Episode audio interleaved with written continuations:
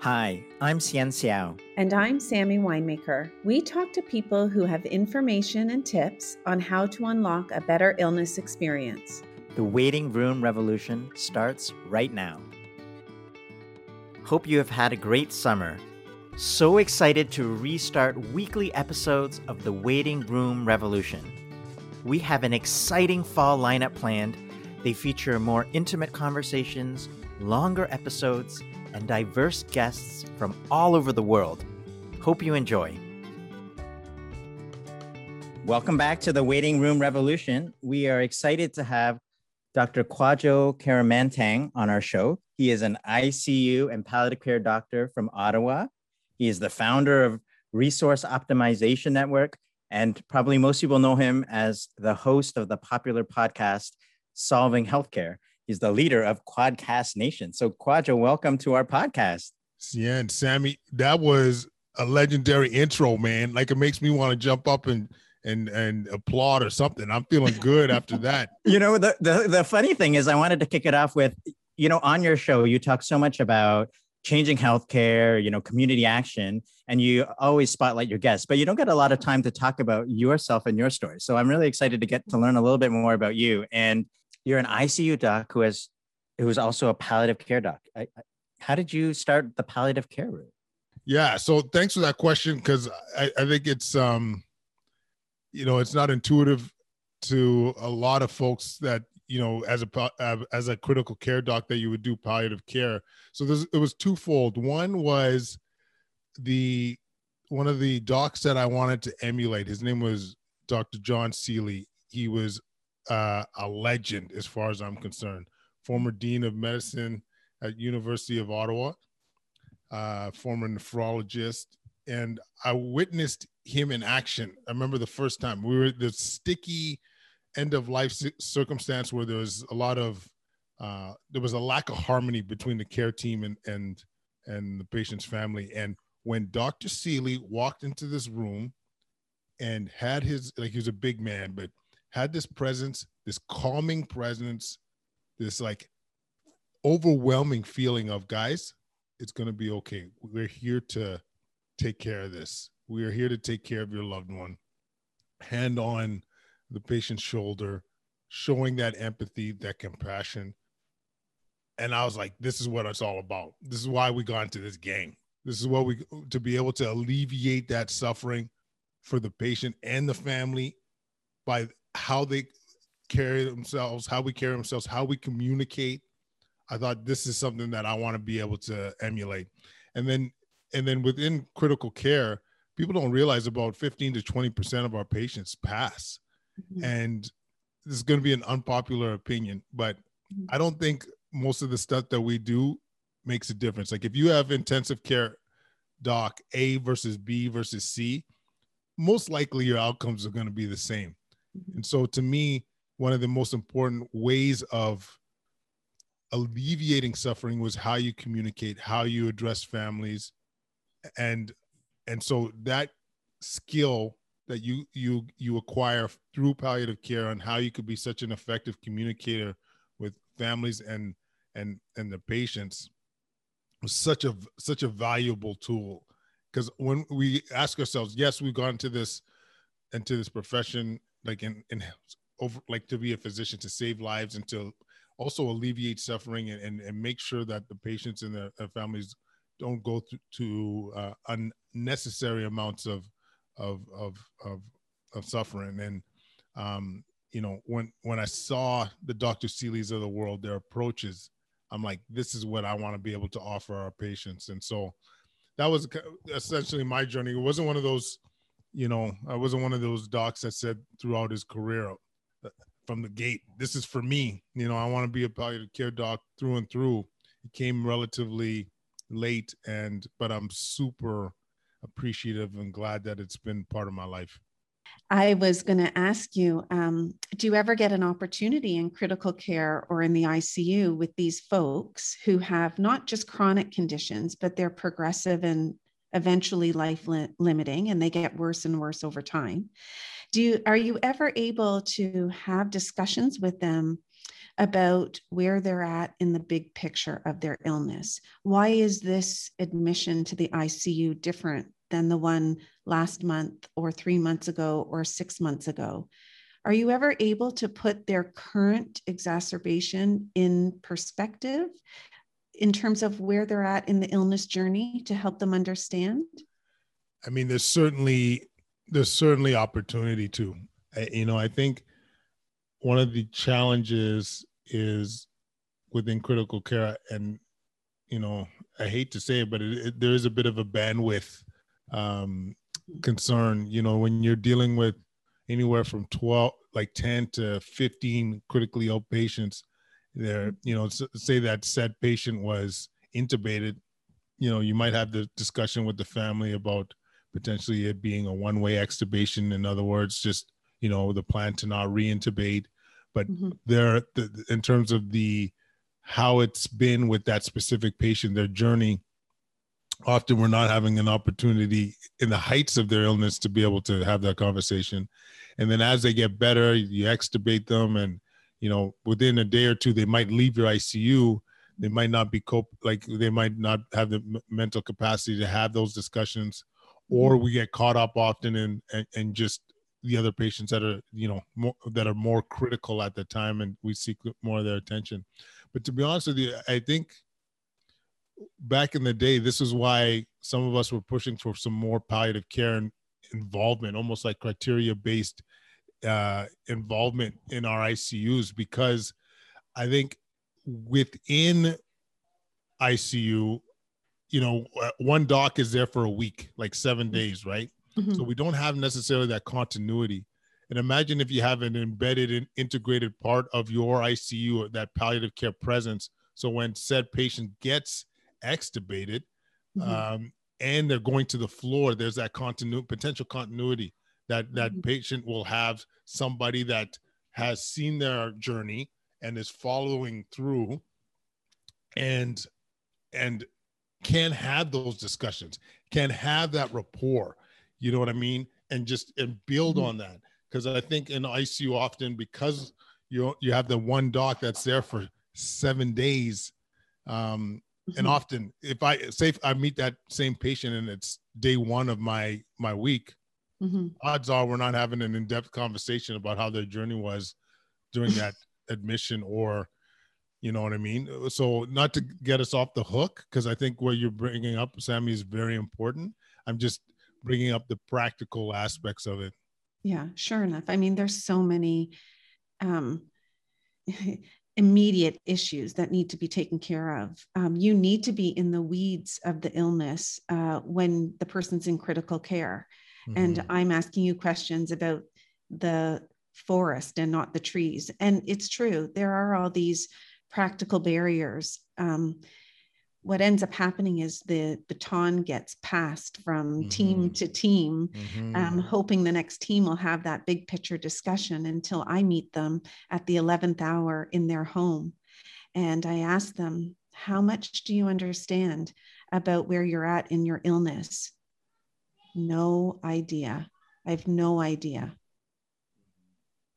Yeah, I, I, I it's it's sad, you know, because I, I think some of it, I think, often is, you know, when it comes to some of these chronic conditions that might be a little bit more tougher to prognosticate compared to say your you know late stage malignancy the late stage cancer but you're right you know how often are we having these discussions how often are we passing the baton on?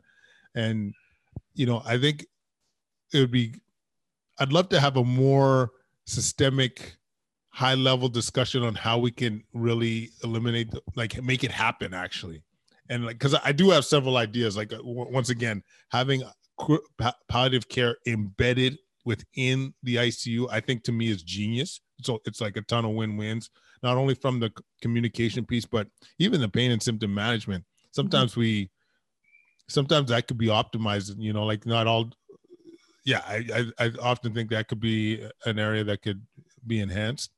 But yeah, that, for me, it was always all about that continuity, and we've we've done a few research projects looking at you know when you have that that that high level of palliative care presence within ICUs, the benefits that we've seen, not only from a, a satisfaction point of view, but also from an ICU length of stay and actually cost savings related to having um, um, palliative care more integrated into your ICU. Yeah.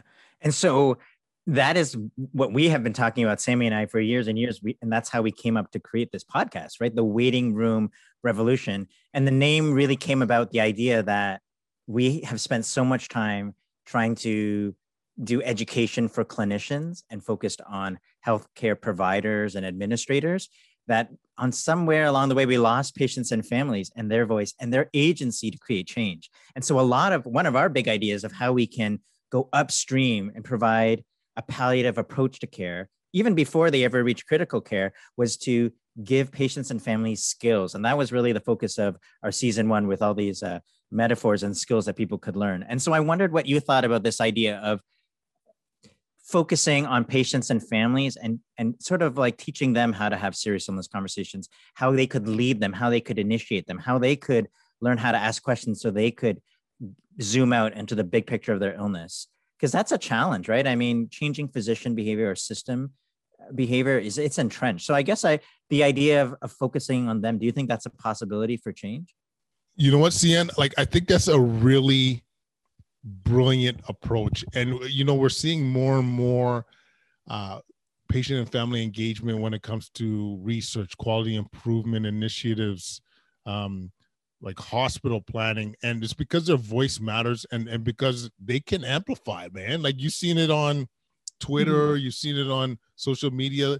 They can really amplify messages that that and and and I think when you want to address such an important concern in healthcare, like end of life care, you want to be able to hit as many channels as possible. You know, and from my perspective, I'm a big believer of really empowering healthcare professionals just because I, I do think that is an extreme amplifier. Like when you can engage young family docs, uh, the the value of having these um, these vital essential conversations. Wow like th- th- that could be a powerful tool as well. So really i, I think you kind of go by multiple fronts but specifically that idea of engaging families empowering families and getting them enlightened to a- ask these simple questions. Like they're sitting at the table with grandma and say like yo we haven't discussed what you would want at the end especially in the context of your copd or heart failure you know, like I think this would be absolutely powerful. Mm-hmm. You know, because we found that patients um, misunderstand their diagnoses sometimes and they think that they're just chronic and going to remain stable. And they have such blind trust in the healthcare system and their trusted doctors that they just um, passively float along their journey and don't even know what they don't know. And at some point, at the end of a progressive life limiting illness, which can be months or years later, um, uh, suddenly someone says to them, There's nothing more we can do for you. Mm. And it's like a slap in the face. They get a label called palliative, and they look back and think, Wow, what did I miss here? And so, what we're trying to do is empower and activate um, patients and families and teach them skills that will allow them to come to the healthcare system, like you said, uh, amplified in numbers, and force the healthcare system to begin to face both hopefulness and truth telling when it comes to progressive life limiting illnesses because 90% of us will die from one of these illnesses. Only 10% die suddenly. Mm-hmm. Wow. No, I think such an important initiative. And, you know, I kind of just, I don't know, it got me a bit sad or um, thinking about that experience for for some of our patients of mm-hmm. you know thinking about this having that that that lens of yeah this is a chronic condition that i'm going to live with for a long period of time and us not really doing our best to communicate like what it actually means to have COPD, what it means to have congestive heart mm. failure, that this is a terminal illness, what it means to have dementia. Um, just it, you just put a lens on the, the fact that we could all collectively do better. And because I, I mean, I, I got to tell you, so many patients and families they want to know the truth. They want to mm-hmm. know accurate information so they could plan. They could, they could, you know, connect with their mm-hmm. loved ones. They could have that. And I don't want to take this the wrong way, but that gift of knowing, like, you mm-hmm. know, you might not have that many summers left. So what are you going to do? You're going to really take advantage of this summer. You're going to travel if you want to mm-hmm. travel. You're going to talk to that cousin that made you laugh. You know, mm-hmm. cousin cousin Ricky, who's who's hilarious. Always takes off his shirt at the dinner table. I want to go see Ricky again. You know, so I, I think um, what you're saying, Sammy, really rings true. Because if we don't offer that, then we turn the um, the opportunity and the gift, like you said, the silver lining of time and knowing into a crisis because mm. we turn um, a situation that can be calm and planned and proactive into one crisis after another and with no one able to catch their breath mm-hmm. and then suddenly suddenly you see in the newspaper aunt bessie died suddenly of copd or charlie died suddenly of heart failure well guess what no one died suddenly mm-hmm. they've been dying for a while. Hundred percent. I mean, we see it all the time in the intensive care unit. Like when we have those outreach calls or rapid response calls, race calls, patients, you know, and often, I mean, to be honest with you guys, like there are times where I, we go into one of these calls on an oncology ward, and with their stage four malignancy, I'm the first one telling them that this is a terminal illness you know what i mean so mm-hmm.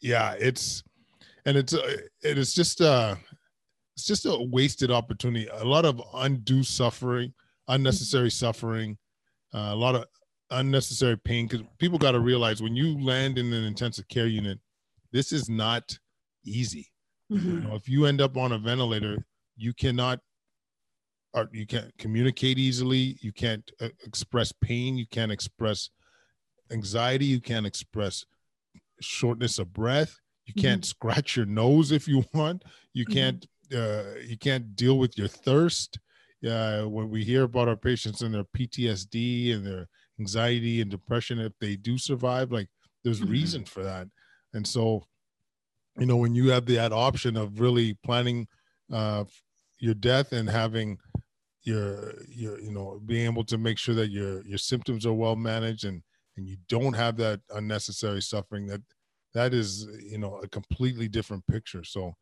this is why i think a lot of us feel so passionate about uh, empowering you know families empowering healthcare providers clin- clinicians to be able to for us to be be able to provide that kind of care for our patients. So much of what you talk about on solving healthcare is about community engagement, but you also have a lot of guests who talk about policy change and provider behavior and system change. So I'm wondering if you've ever felt there's like a tension there, the bottom up approach or the top down approach, and if you think there's one way that's better at making change than the other. Yeah, I don't. Yeah, this is a good question. I'm not sure about the tension. Like, I don't know if I've noticed it as much, but I certainly I certainly, if I were in charge of anything, be more of a fan of the bottom up approach, man. Like the closer you are to the roots, the the more the more accurate, the more appropriate solutions come to play, in my humble opinion. You, you know what I'm saying? Because I, I, think. Sorry, go ahead. You know, I said I I do I do get that, but I don't you I do you ever feel that the system doesn't get it? and i'm sure you know many of your guests are are you know have jumped onto the co-design bandwagon but i feel like the majority haven't and especially if you look at policymakers and and and way the way we sort of run the system it isn't patient focused. I mean i think you'd agree. That, that that's a i mean that's fair. Actually if you think about i guess i'm thinking about depends how high of an admin level we're talking about because if people were really serious about this, that you know, like it's like uh, I think at a ministry level, like at a like a a provincial level, there's way more that could be done, and uh, way more support that could be offered uh, when it comes to palliative care needs and end of life care needs and and addressing advanced care planning and so on. Um, but I'll reinforce honestly if if I'm trying to find out if I'm being serious about solutions to problems, I want to be at ground level for sure. Not and like all all all players, not just like the the patients, the caregivers. Sometimes even, you know, depending on if it's a palliative care or personal support workers, like all levels, because there's so many insights there. There's so many insights on ways that we could provide enhanced uh, care to our patients. But um, yeah, I, I do think now that you you you phrase it like that, Hsien, that is fair. Like there is, you know, hey, this is what we think is going to work. Um, hey, you know, maybe there's some suggestions we're hearing from the ground, but you know, maybe we we think we know better because you know there's a lot more masters and MBAs and PhDs at the table.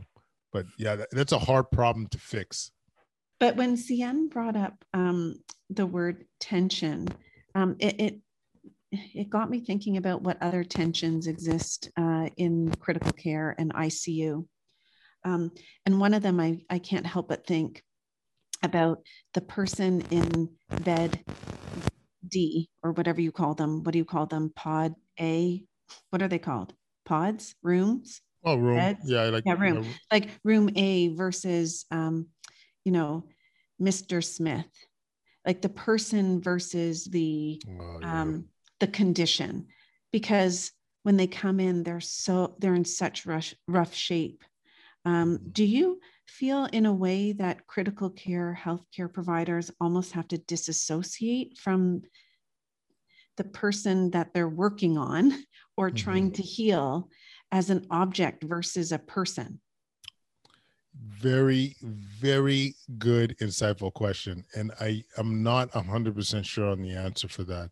I can speak from my own personal experience with this level of years behind me mm-hmm. having people more personalized is is fine for me. Like I, I, in fact, I prefer it. I did a show with um, uh, uh, Dr. Uh, Lynn Ashton. She was uh, uh, at the time first year resident, and she had suffered a cardiac arrest, left her left her uh, quadriplegic, mm-hmm. and on the show she was just talking about how crappy it felt when she was referred to as bed 32 mm-hmm. and depersonalized and i've never forgotten that.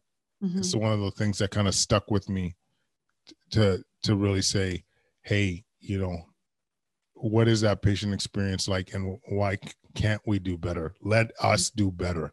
Let's use their names. Let's let know a little bit more about them. Let's not call them by the their disease state. Mm-hmm. and so you know the worry is that you do get you do get a little too close and mm-hmm. you know i i think this the skill if anything is kind of in the moment you don't get too personal but in the in the right time you bring that personal element like you decompartmentalize when when when it, when when appropriate because i'll tell you, mm. you when you are you want the intensivist that two seconds ago yeah i might be telling Mrs. X that her love her husband is is dying, and mm-hmm. then four minutes later when a upper GI bleed is coming, you don't want me thinking about Mrs. X. You want me mm-hmm. on point, yo. Like you want me like focused on the, the, the patient that is is bleeding and mm-hmm. thinking about you know how I'm going to manage the airway, where are the blood products, how, am I am I uh, like orchestrating the team well? Am I leading the team well? What other help hands do we need on deck? Like all that kind of thought mm-hmm. and diligence needs to be in place.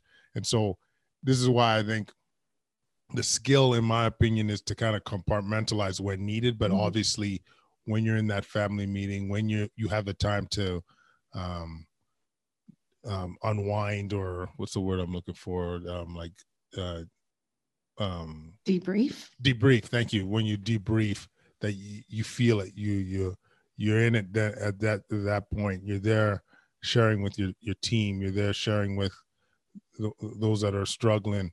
Mm-hmm. Um, because I think you need that to to actually stay healthy and and stay engaged. But it's um I mean, what I I personally teach the residents or the kids, I call them, is that yeah, we we're gonna we're gonna try and personalize things appropriately. That's Mrs. Mrs. J, not you know, mm-hmm. bed thirty two.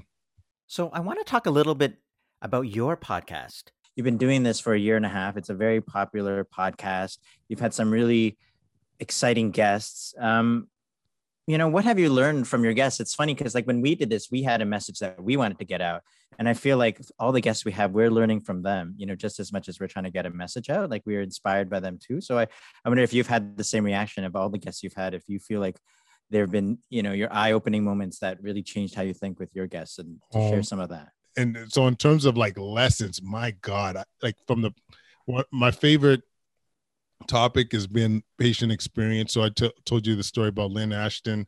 I, you know, I interviewed a, a friend of mine, uh, Dr. Jen McComb, about her experience with her, with Henry. Her, uh, he was eight months when he was diagnosed with neuroblastoma, and you know, lessons I learned from that. Like she, t- she gave an, a, an example of the care team not rounding, not saying hi, basically on a weekend when things were busy, and how it impacted her and the anxiety it, it brought to the table.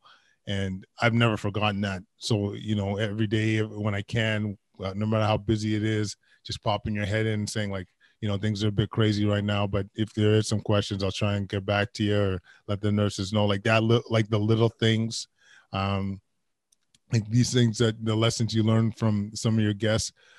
Oh man we did an interview with Chika Oriuwa she's uh she's the first black valedictorian uh, she just graduated in 2021 uh, or 2020, sorry. And man, we did that interview post George Floyd, and she moved me, man. She really said, really pushed me in saying, like, all of us that are with have a position to advocate for our people, we need to step up. And so we started. That's when we started the Black Mentorship Program, which is uh, which is alive and thriving to answer you directly is that I have learned a ton. Of, of, it's changed me.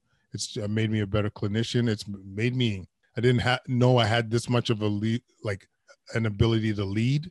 Uh, I didn't know that was in my um, capacity, and this is what it's it's given me uh, the ability to do. It's given me courage. It's given me uh, the the the the the ability to advocate and, and have a voice um, and it's it's honestly it's it's been an absolute blessing that mm-hmm. uh, I'm so grateful for. I wanted to ask this question, and it's kind of twofold because you you talked about um, the Black Mentorship Program, and and on your website there's a lot of stuff about racism in medicine. So I guess my question is, you know, what is the message that you want others to hear about this? Oh man, do we have time? Uh, you know, so many, so many things, Ian. It like if I were to give a condensed version of of what I want people to know, um, you know, it's it's that racism in, in healthcare is an issue, whether it is the patient, whether it's the provider, it is it's present whether you're Canadian American it is absolutely present and, and it's it's something that we all need to be aware of. And by increasing that awareness we're more likely to do something about it. So that's always been my approach. Is like hey this is i'm going to tell you my story so you have a better understanding of what my, my struggles were, were like what my fellow BIPOC physician healthcare providers have gone through because everyone i'll tell you everyone has, has their story you know they like there's nobody that doesn't have that story there's not a single black doc i could tell you that's never been called uh been asked that they didn't want to be treated by a black physician by a patient. They, I could guarantee there's been uh, docs out there that are, that were being called racial slurs uh, outright at work uh, that have have not had mentorship opportunities that have had to work extra hard to get into their position. Um, you know, you you've witnessed patients go through discrimination them in and of themselves. Like I, one of my most ins- like inspired interviews also was with Dr. Mike Kirlew and his experience with Indigenous health in Sioux Lookout, and I was baffled and ashamed not only to be Canadian and hear that stuff like this was happening in our own country, but that I didn't know about some of these horrible occurrences. Like, like, did you guys know that up until the into the 1980s, that Sioux Lookout had a segregated hospital, for example?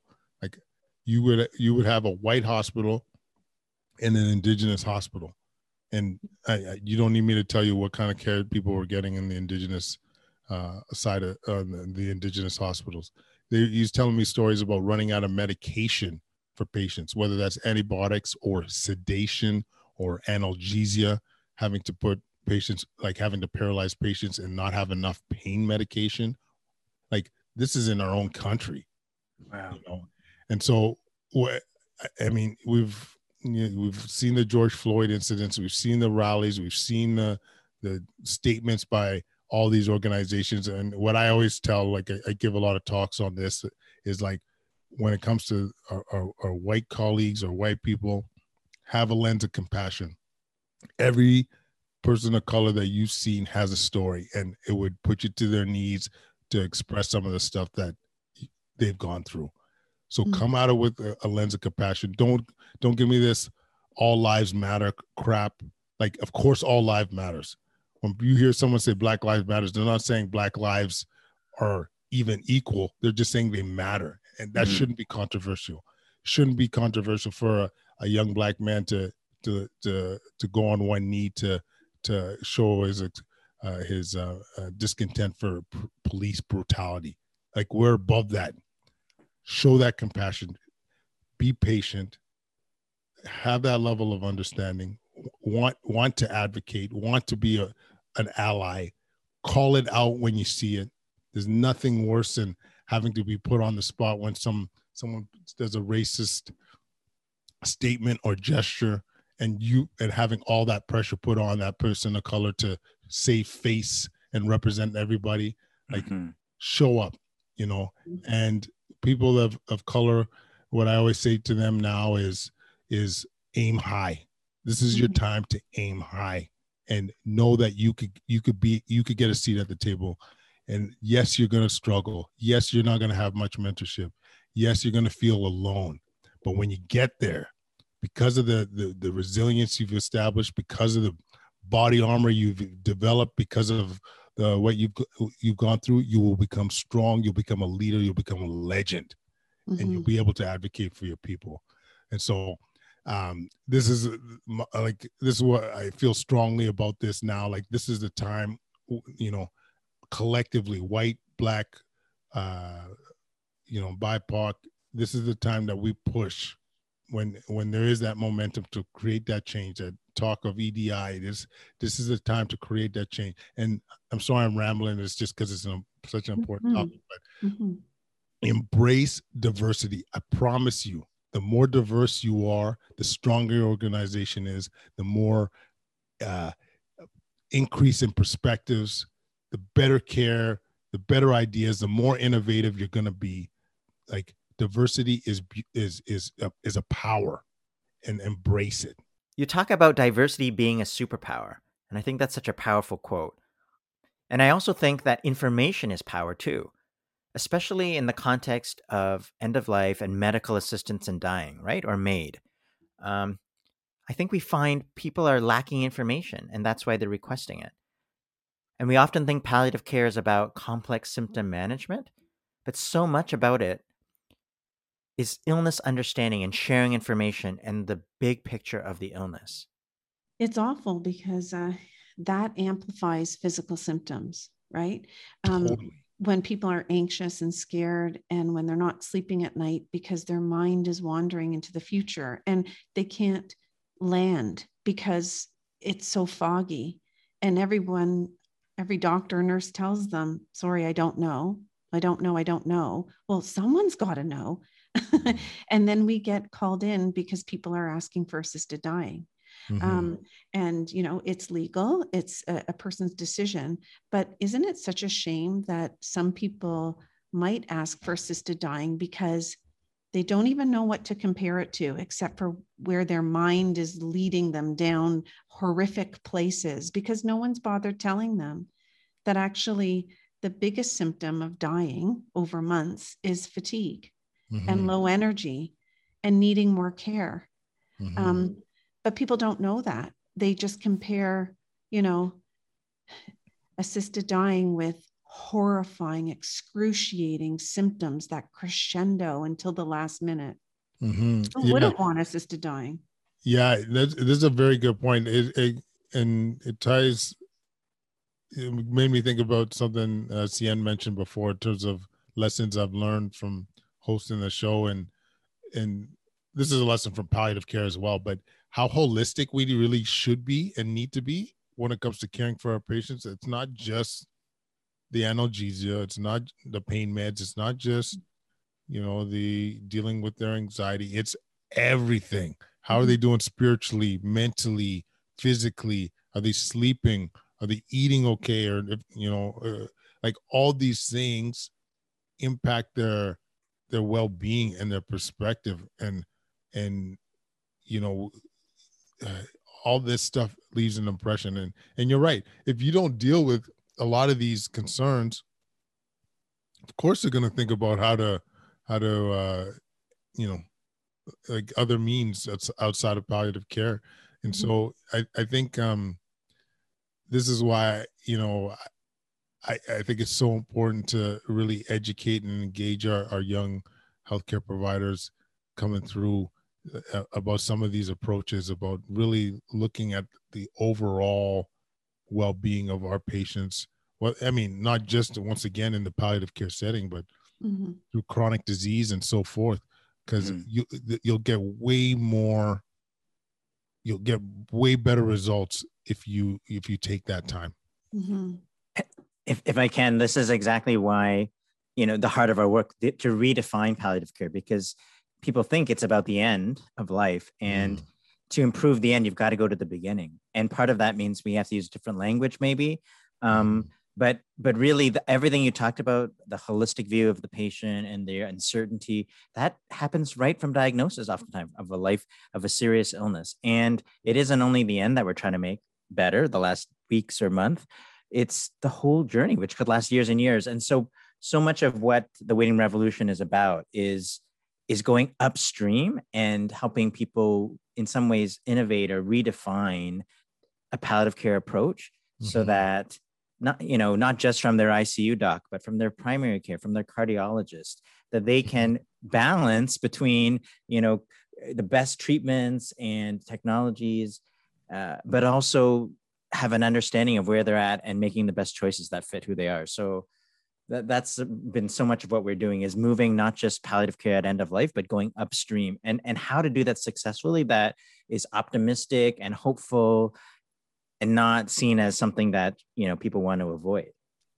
I, I love this topic because it it's it's like one of my favorite um i don't know what the word is not hobbies but areas of of uh of, of medicine, I guess, or or or parts of my job is is really to try and innovate, like really think about ways to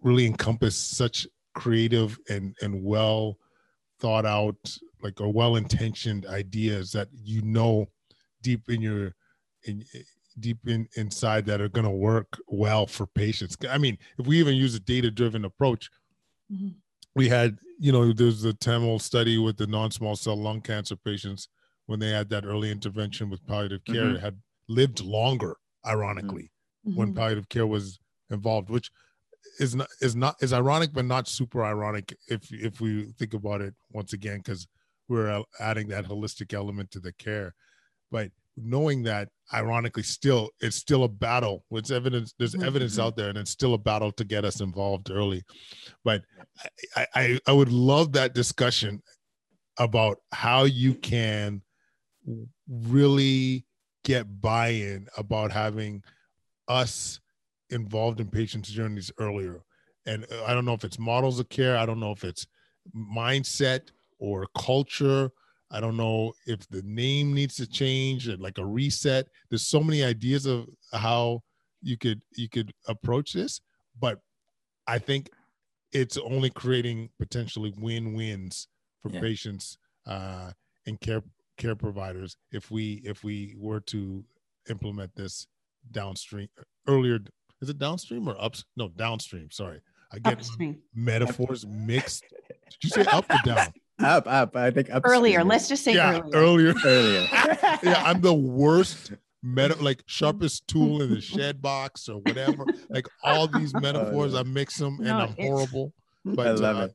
Yeah. Quad Kwadwo, this is our entire podcast is about this. Every, like this, the whole piece of how do we do it and how do we go upstream has been our mission from day one because we've read the studies we do the studies we've done the education and it's like it's not it's not working fast enough. It's not that it's not working but it's definitely not working fast enough and we needed a new approach a new language and we needed new people. That's why it's patients and families. They're the new army to to demand a different a different answers to to the way that we're doing things. I love it no i'm hearing this. I'm loving it because one thing in medicine we do is we approach things the same way 58 times and expect different results.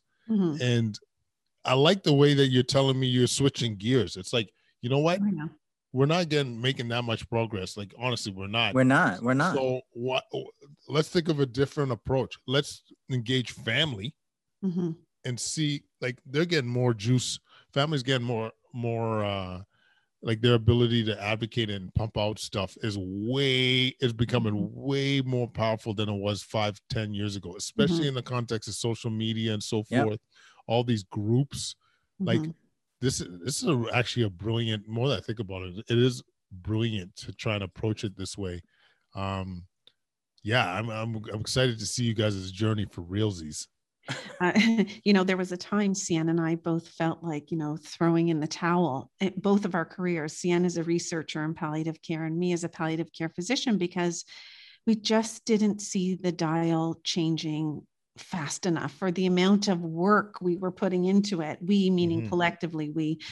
And so, yeah, we, you know, took a giant leapfrog over the healthcare system and, um, you know, a little bit of a vulnerable shift we took, bringing, you know, um, what felt like at the beginning an expose about healthcare to the public um, mm-hmm. in a way with this podcast and saying, you know, it can't be that you may or may not get what you need because you happen to get the right doctor mm-hmm. or the one who's willing to go there with you. That's just not fair. Um, mm-hmm. so we said, we're cutting out the middleman.